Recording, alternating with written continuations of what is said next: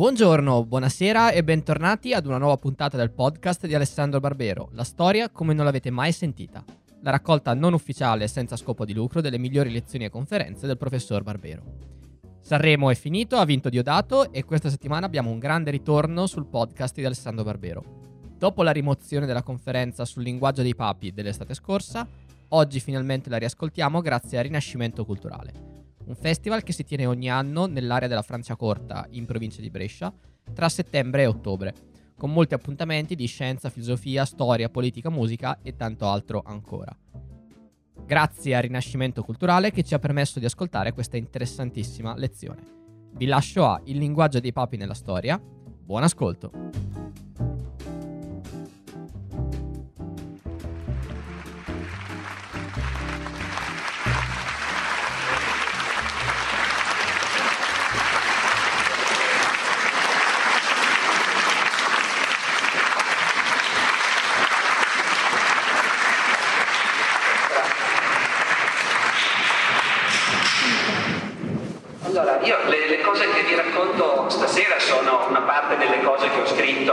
In, in un piccolo libro che è uscito l'anno scorso che si intitola Le parole del Papa. E raccontavo prima ad Alberto Albertini che questo libro, uno dei primi posti dove l'ho presentato, è stato in Puglia, a Martina Franca, nella basilica di Martina Franca. Un posto grandioso e bello quanto questo. E alla fine della presentazione l'arciprete viene e mi dice, professore, io ho ospitato, ero contento di ospitare la presentazione di questo libro. A un certo punto del suo discorso mi sono detto, mamma mia, poi il vescovo me la fa pagare. Poi alla fine, dice l'arciprete, invece no, sono contento come era all'inizio, va tutto bene, stato, ecco, io spero che anche Don Luigi alla fine avrà, come dire, la stessa indulgenza. Perché qui si tratta naturalmente di fare un discorso attraverso un discorso, in una storia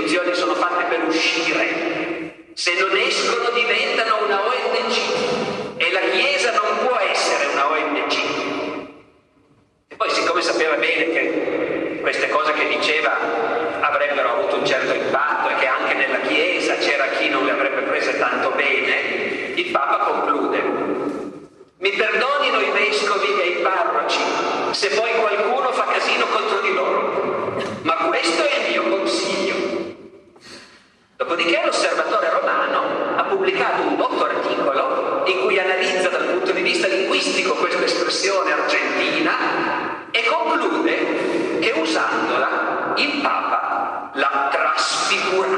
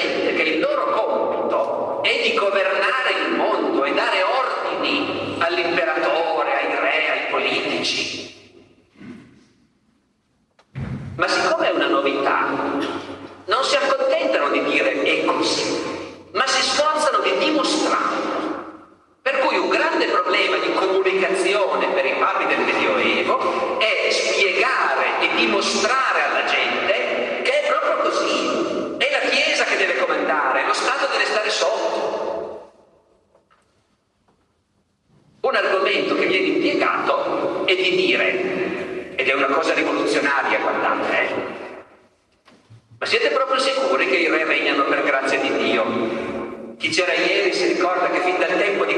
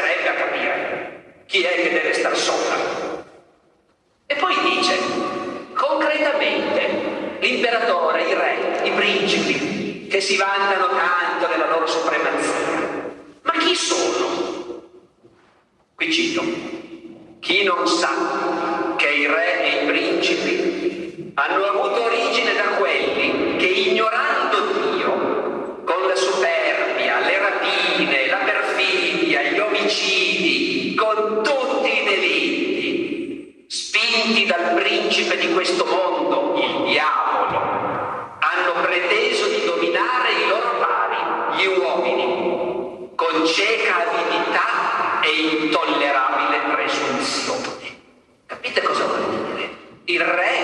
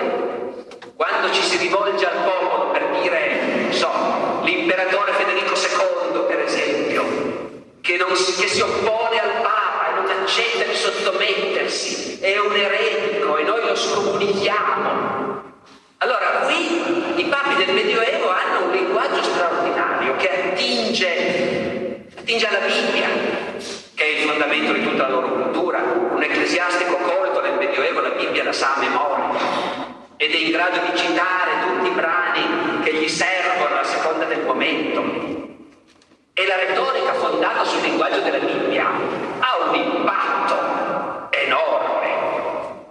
Nel 1239 Papa Gregorio IX scomunica l'imperatore Federico II. La bolla di scomunica viene mandata in copia a tutti i sovrani e a tutti i vescovi d'Europa. Tenete conto che si fa tutto a mano ancora nel 200, eh? quindi pensate cos'è un governo che da Roma è in grado di mandare una copia di questa lunghissima bolla a tutte le diocesi e a tutti i governi del mondo cristiano. E la bolla di scomunica comincia così. È salita dal mare una bestia, piena di parole di bestemmia, formata con i piedi dell'orso, la bocca feroce del leone, che apre la bocca per bestemmiare il nome di Dio è la bestia dell'Apocalisse, è una citazione letterale dall'Apocalisse, ma è anche l'imperatore Federico II. Questo dicevo quando dico che la retorica biblica serve concretamente. Lì tu trovi un'immagine già pronta, questa bestia mostruosa che bestemmia e questa bestia è l'imperatore. Eh, eh Federico II, che povero uomo era cristiano anche lui in realtà, è cercava di difendere le sue posizioni, aveva osato pubblicare un manifesto in cui elencava gli errori del Papa. Bestemmia! La bolla di scomunica di Papa Gregorio IX continua così. Non dovete stupirvi, tutti voi che ascoltate le bestemmie di questa bestia contro di noi, dato che le stesse bestemmie le rivolge contro il Signore ma per resistere alle sue menzogne, osservate bene la testa, il corpo e la coda di questa bestia. Federico, cosiddetto imperatore, fabbricante di falsità senza potere, eccetera, eccetera, eccetera, eccetera. Allora uno legge queste cose e dice, ma perché i papi del Novecento non hanno detto queste cose di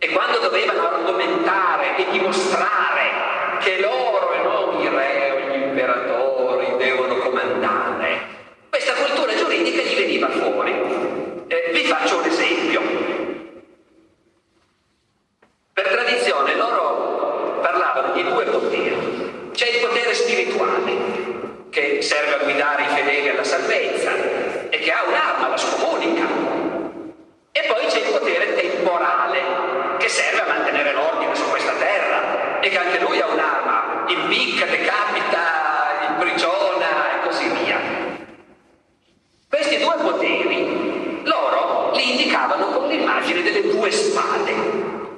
Da dove viene? Viene dal Vangelo.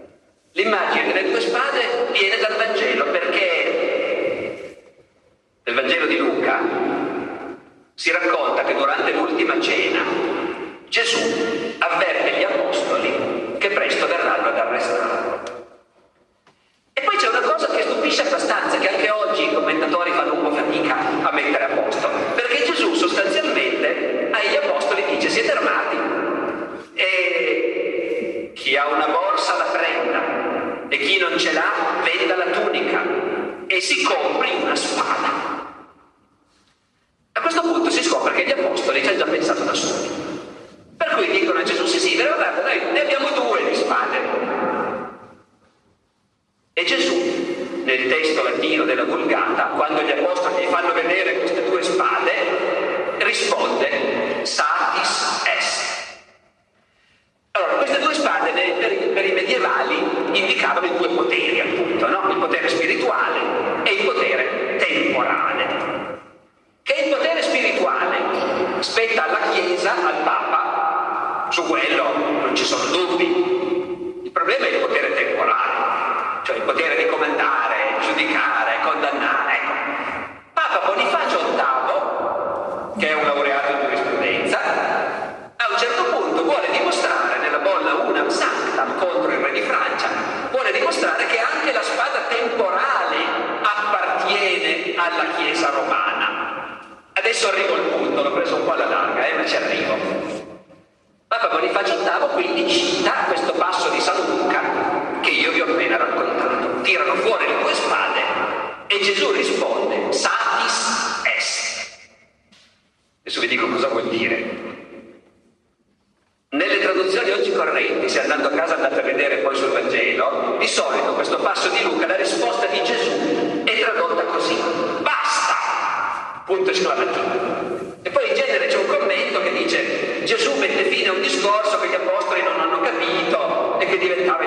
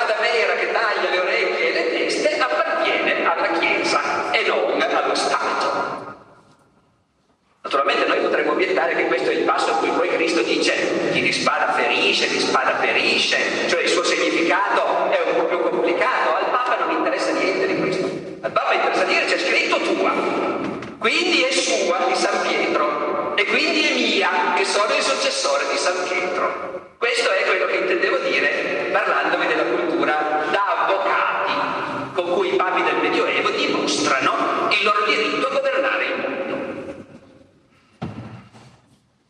Si va avanti così per un po', superando tante difficoltà, sconfiggendo tanti nemici, imperatori ribelli, eretici. Poi a un certo momento, alla fine del Medioevo, la Chiesa si trova ad affrontare, la Chiesa romana, si trova ad affrontare la sfida forse più dura della sua storia.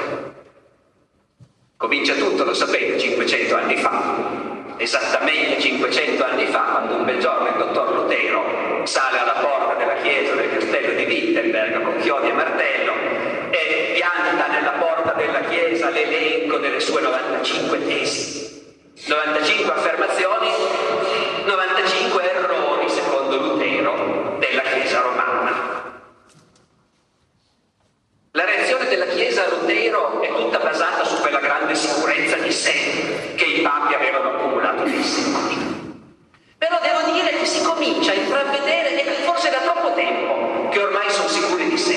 Mentre nel Medioevo comunque si sforzavano di argomentare e di dimostrare il loro all'epoca di Lutero ormai, sono 500 anni che lo ripetono, sono così sicuri che non hanno più neanche voglia di discutere.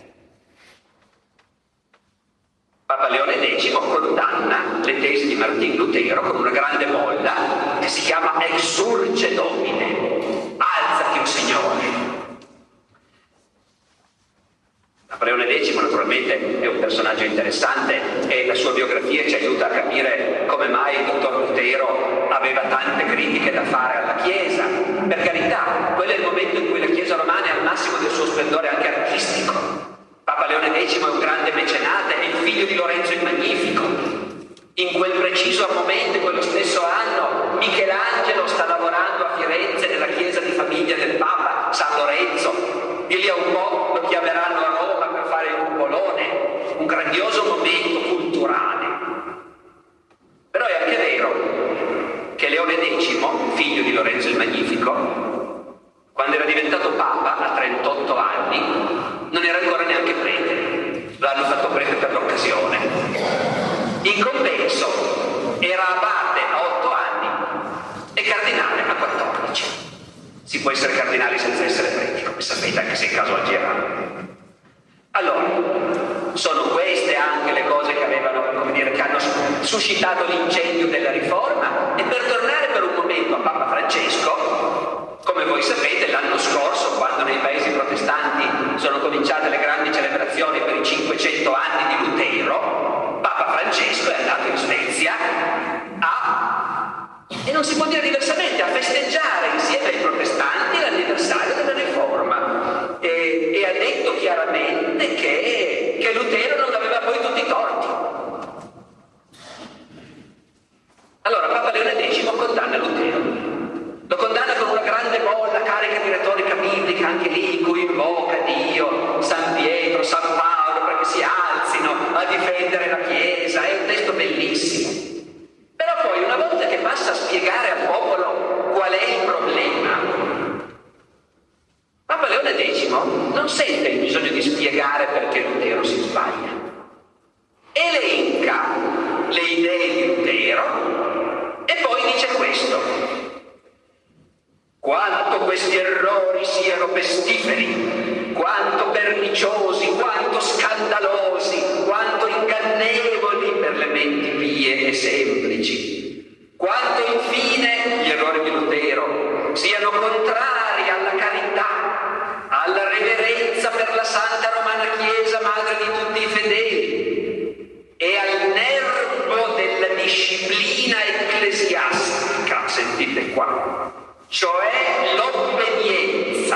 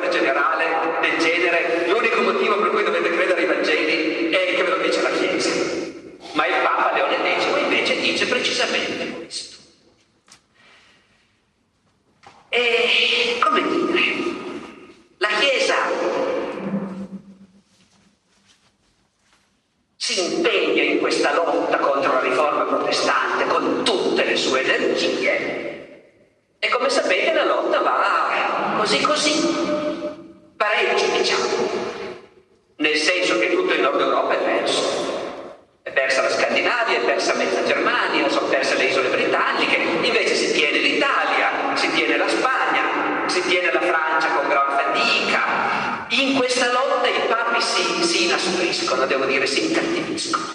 Cominciano a vedere il loro ruolo come un ruolo di guerra continua per stroncare queste minacce. Oggi che siamo abituati a vedere nel Papa un messaggero di pace, restiamo stupiti a vedere come parlavano i papi nell'epoca della lotta contro i protestanti. Vi faccio un esempio velocissimo. Nel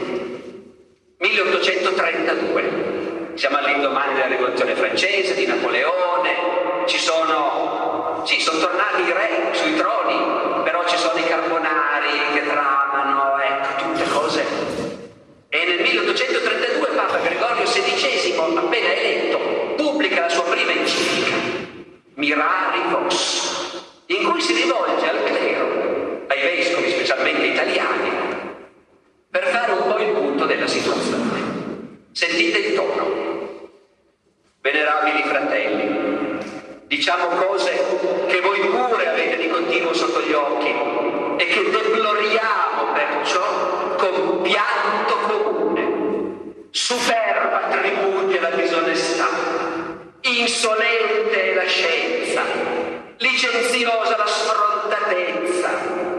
Le leggi più sante non sono al sicuro. Cos'è che non va bene?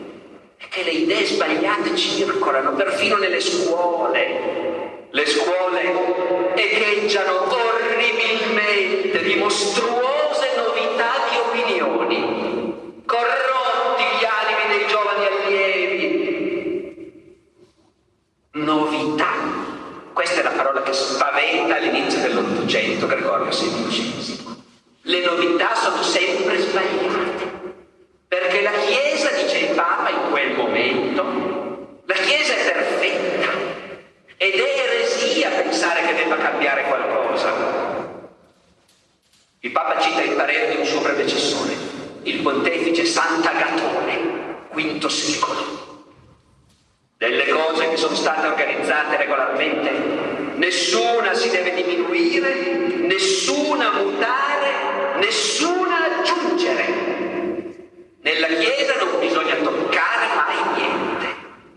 Perciò, continua la, la bolla di Papa Gregorio, 1832, perciò appare chiaramente assurdo e insultante per la Chiesa proporsi una certa restaurazione o rigenerazione, quasi che la si potesse ritenere soggetta a difetto Guai anche solo a pensare che la Chiesa possa avere dei difetti, tutte macchinazioni e trame, dirette da innovatori.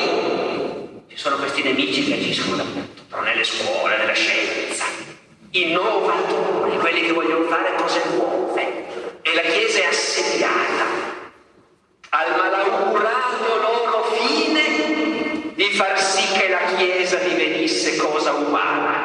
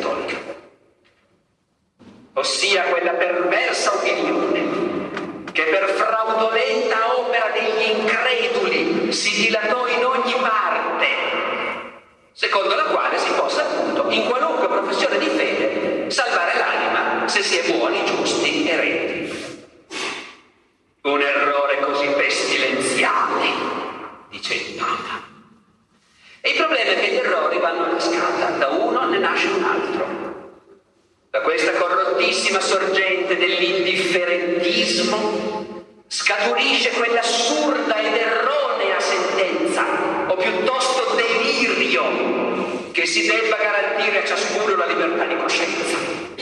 Errore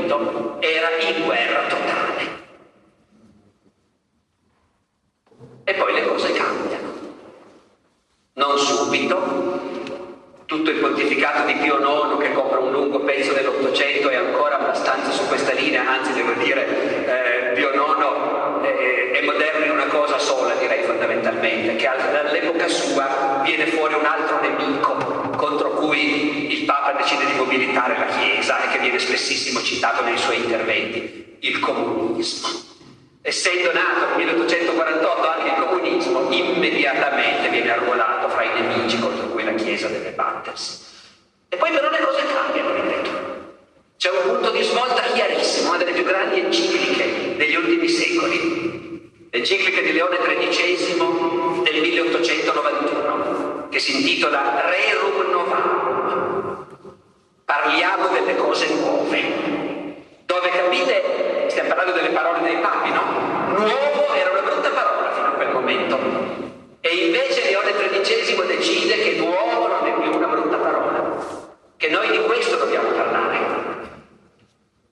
In Leone XIII il vocabolario dei papi cambia definitivamente. Nasce qui quello che noi siamo abituati, forse fino a Francesco, chissà poi se Francesco davvero lo sta cambiando tanto, però tutti noi siamo vissuti in un mondo in cui la Chiesa si esprimeva con cautela, con misura, con dolcezza, con attenzione, valutando bene tutte le parole, tutta un'altra cosa dai papi del Medioevo, ma anche tutta un'altra cosa dai papi del 7-800 che piangevano, deploravano, no, uno stile piano con cui la Chiesa recupera una sua autorevolezza. Comincia con Leone XIII. XIII dice, ci sono delle cose nuove al mondo adesso, siamo alla fine dell'Ottocento, eh? e di queste cose anch'io, il Papa, vi voglio parlarne. La cosa nuova, a cui tutta l'enciclica è dedicata, è la lotta di classe. È l'industria, il rapporto fra i padroni e gli operai, il problema dello sfruttamento, degli scioperi, della minaccia del comunismo ovviamente, ma anche di come garantire, come dire, un equo salario e una partecipazione alla vita collettiva al proletariato. Il tono è tutto diverso rispetto a prima. Il Papa addirittura quasi si giustifica di intervenire su un argomento che in apparenza non dovrebbe essere di sua spettanza. Ci parrebbe di mancare al nostro ufficio, tacendo. Certamente la soluzione di sì arduo problema richiede il concorso e l'efficace cooperazione anche degli altri, vogliamo dire dei governanti, dei padroni e dei ricchi, come pure degli stessi proletari che vi sono direttamente interessati. Ecco, la Chiesa per la prima volta non ha la verità pronta. La Chiesa per la prima volta dice dobbiamo tutti insieme, non siamo noi che vi spieghiamo come fare. Questo è un problema così grosso che tutti insieme dobbiamo affrontarlo e il Papa cerca di fare la sua parte. Dopodiché il Papa è estremamente deciso nel dire attenzione, gli operai hanno le loro ragioni.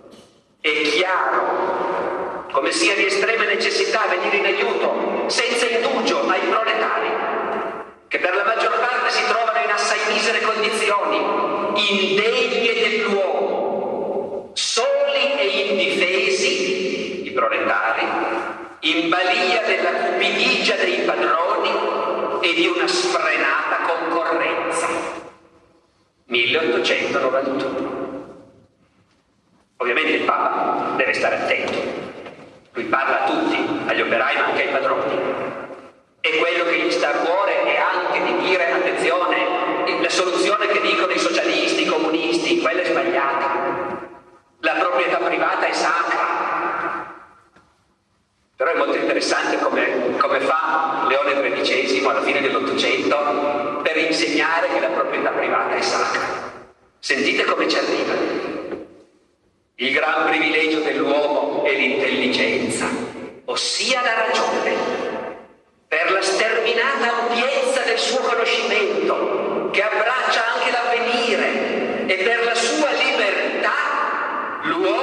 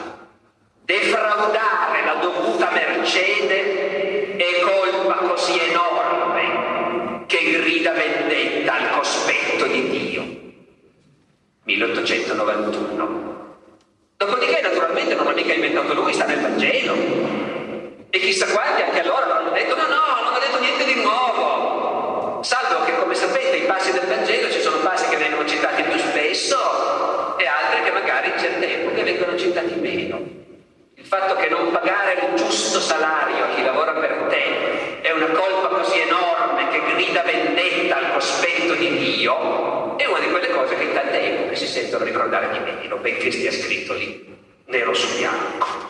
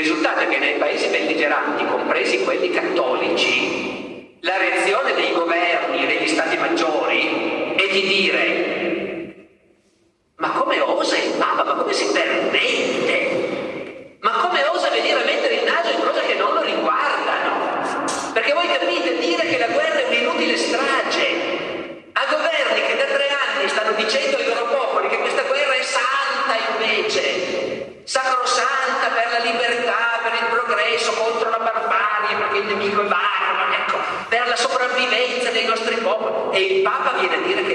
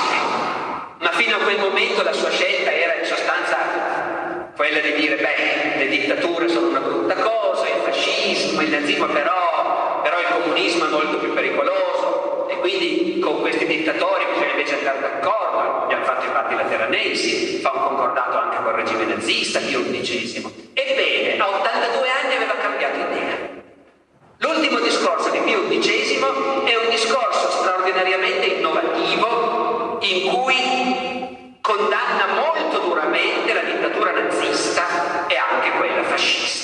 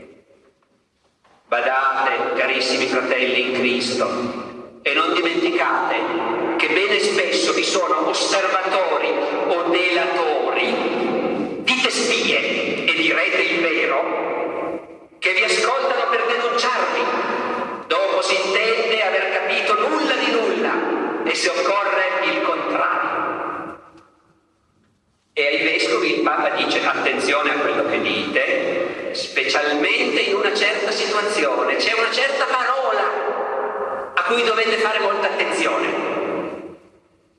E c'è ancora una parola che reclama la vostra attenzione e vigilanza. Una parola che qualcuno può credere protetta da un certo segreto naturale e non è, anzi, è quant'altra mai soggetta a controllo e la parola telefonata. Ecco qualcosa di cui San Pietro, il primo Papa, non ebbe mai a preoccuparsi. Dopo aver detto ai vescovi attenzione quando telefonate perché c'è il maresciallo dei carabinieri che vi ascolta, eh, dopo aver detto voi sapete che quando io intervengo e faccio un discorso alla gente viene detto tutto il contrario, il Papa trova in un'Europa che sta precipitando verso la guerra, trova anche lui delle parole altissime per invocare la pace. Si rivolge direttamente alle reliquie degli apostoli, di San Pietro e di San Paolo. Profetate, ossa apostoliche, la tranquillità, la pace, la pace, la pace a tutto questo mondo che pur sembrando preso da una follia omicida e suicida di armamenti, la pace vuole e con noi dal Dio della pace la implora e spera di averla. Così sia. Il Papa morì subito dopo aver finito di scrivere questo discorso e prima di pronunciarlo. Vanno a chiamare il segretario di Stato, Monsignor Pacelli. Monsignor Pacelli entra nello studio del Papa, trova questo discorso e decide che in una situazione politica così delicata non è il caso di renderlo pubblico. Perciò il discorso sparisce nell'archivio vaticano, da dove Giovanni XXIII, il successore, poi subito dopo, lo sapete, Monsignor Pacelli diventa Papa, Pio XII, nessuno ne viene a sapere niente. Quando Giovanni XXIII subentra, trova questo discorso e per la prima volta ne rende pubblici alcuni passi. Ma solo da qualche anno è stato pubblicato integralmente, c'è un libro di una giovane studiosa che lo ha pubblicato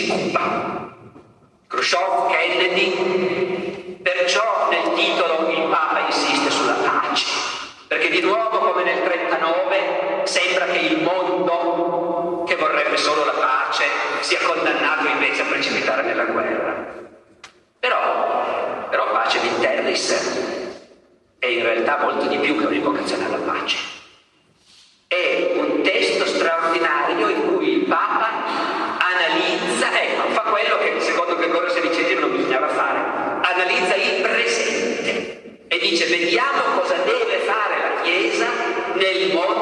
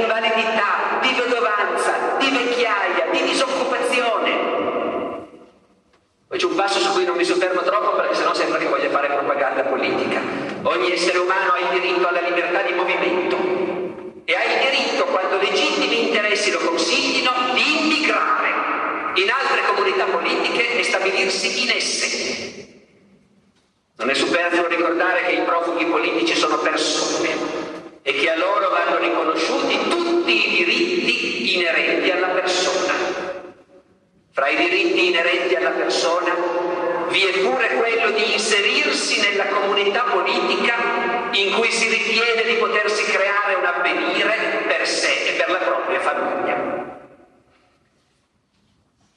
E il Papa trova anche lui un'immagine, ormai stanno imparando, eh, che per comunicare bisogna saper trovare delle espressioni che colpiscono. E l'espressione che colpisce di più nella pace di Terris è questa invenzione dei segni dei tempi. I segni dei tempi in bocca a un Papa di qualche secolo prima rischiava di essere un'espressione minacciosa. Invece qua i segni dei tempi sono le grandi novità che aprono alla speranza la nostra epoca. E sono tre. Anzitutto l'ascesa economica e sociale delle classi lavoratrici. E su questo si ferma a lungo. Cito ancora dalla pace di Terris di Papa Giovanni. In secondo luogo viene un fatto a tutti noto, e cioè l'ingresso della donna nella vita pubblica, più accentuatamente forse nei popoli di civiltà cristiana, più lentamente, ma sempre su larga scala, tra le genti di altre tradizioni o civiltà. Nella donna infatti diviene sempre più chiara e operante la coscienza della propria dignità. E poi c'è il terzo segno dei tempi, che è, abbreviamo, la fine del colonialismo. Tutti i popoli sono indipendenti, tutti i popoli sono uguali, non più popoli dominanti e popoli oppressi, per cui le discriminazioni razziali non trovano più alcuna giustificazione.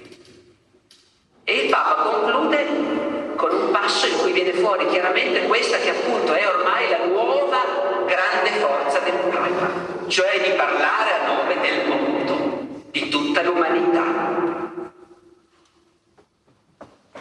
Papa scongiura gli uomini, e specialmente i potenti, di non risparmiare fatiche per fare in modo che le cose abbiano un corso ragionevole e umano. E scongiura dicendo, scongiura in, scongiura? Come vicario di Gesù Cristo, salvatore del mondo e artefice della pace, e come interprete dell'anelito più profondo dell'intera famiglia umana seguendo l'impulso del nostro animo, preso dall'ansia di bene per tutti. E chi altri poteva parlare così?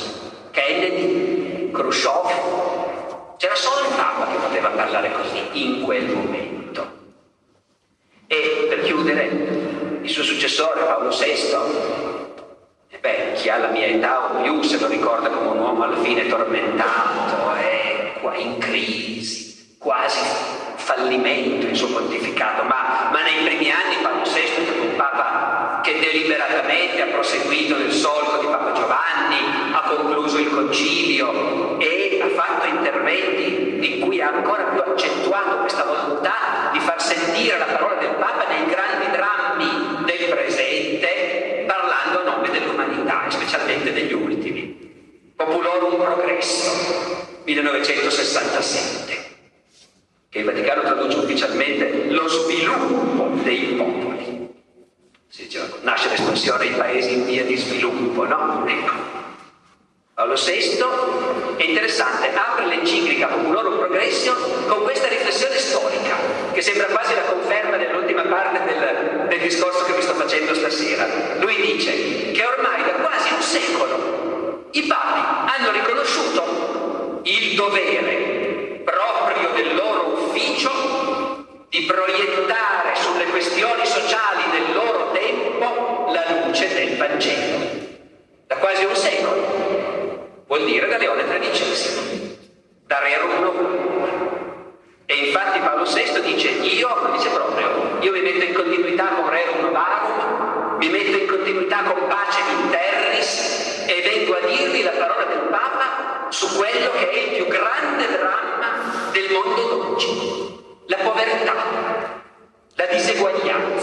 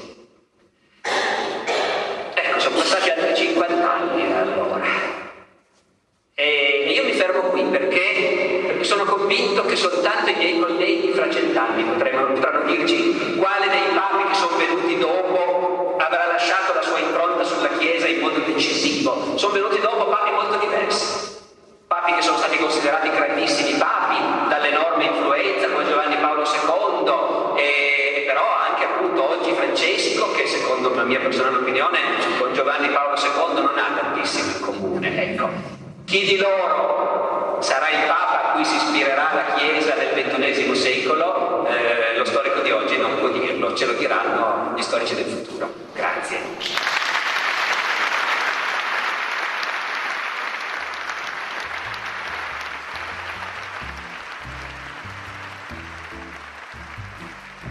Grazie ancora a Rinascimento Culturale, vi lascio il link al sito del festival nella descrizione dell'episodio. È il momento dei prossimi appuntamenti con il professor Barbero. Martedì 11 febbraio alle 17 Alessandro Barbero sarà a Mortara a parlare della seconda guerra mondiale in una conferenza organizzata dall'associazione ex alunni dell'Istituto di Istruzione Superiore Omodeo, ad ingresso libero. Mortara è in provincia di Pavia, ma trovate i dettagli nel calendario. Mercoledì 19 febbraio dalle 16 presso l'Aula Magna della sede di Via Festa del Perdono dell'Università Statale di Milano ci sarà un dialogo con il professor Barbera organizzato da Unisi. Martedì 25 febbraio presso l'Auditorium Mussini di Vigevano, in provincia di Pavia, ci sarà un incontro con il professor Barbero organizzato dal collettivo culturale Rosa Luxemburg di Vigevano a tema La battaglia di Stalingrado e l'assedio di Stalingrado. Trovate ulteriori dettagli consultando il calendario, link nella descrizione di questo episodio, oppure cercando tra gli ultimi post su Twitter e Facebook. Ovviamente se avete segnalazioni di nuovi incontri e conferenze, mandatemele che le metto a calendario e le annuncio nelle prossime puntate. La musica che sentite è la bossa antigua di Kevin MacLeod in Competech.com, pubblicata con licenza Creative Commons CC BY 4.0. Ci sentiamo la settimana prossima con una nuova puntata del podcast di Alessandro Barbero. Ciao!